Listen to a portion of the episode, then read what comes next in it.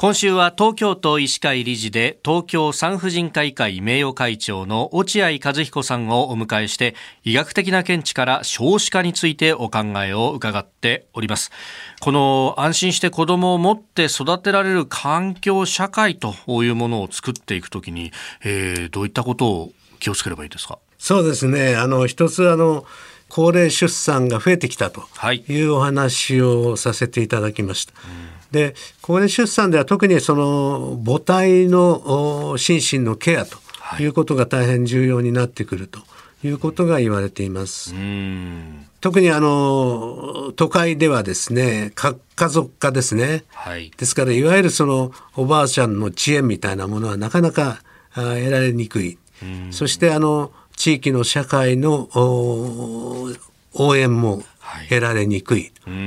えー、マンションで隣が誰住んでるのか分かんないっていうまあ、そういう家庭が多い中で、はい、お母さんのこの不安とかイライラ、まあ、そういったあの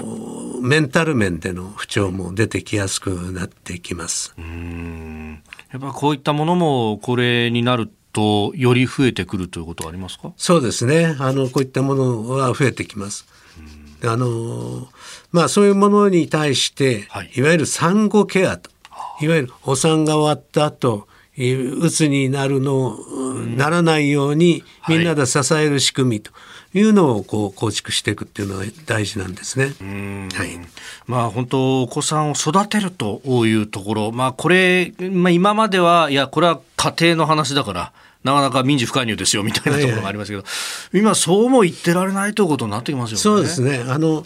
えー、これもあのあの今度のこの子ども家庭庁のあの、はい、プランの中に入っているんですけども、うん、えー、男女とも安心してあの働き続けられる環境整備というものについては、うん、できるだけ支援をしていこうということになります。ただなかなかですね、はい、現実的にはその育休制度ですとかあの短時間勤務、まあ、こういうのも従来からはあるんですけども、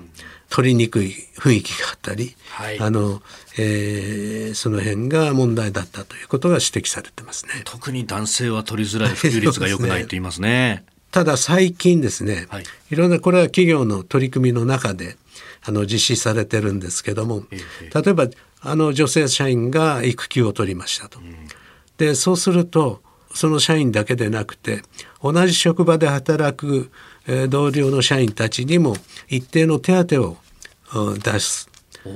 ええ、こういったことによってあのその育休をまあ女性だけでなくて男性もそうですけど、ええ。育休を取りやすい環境づくり。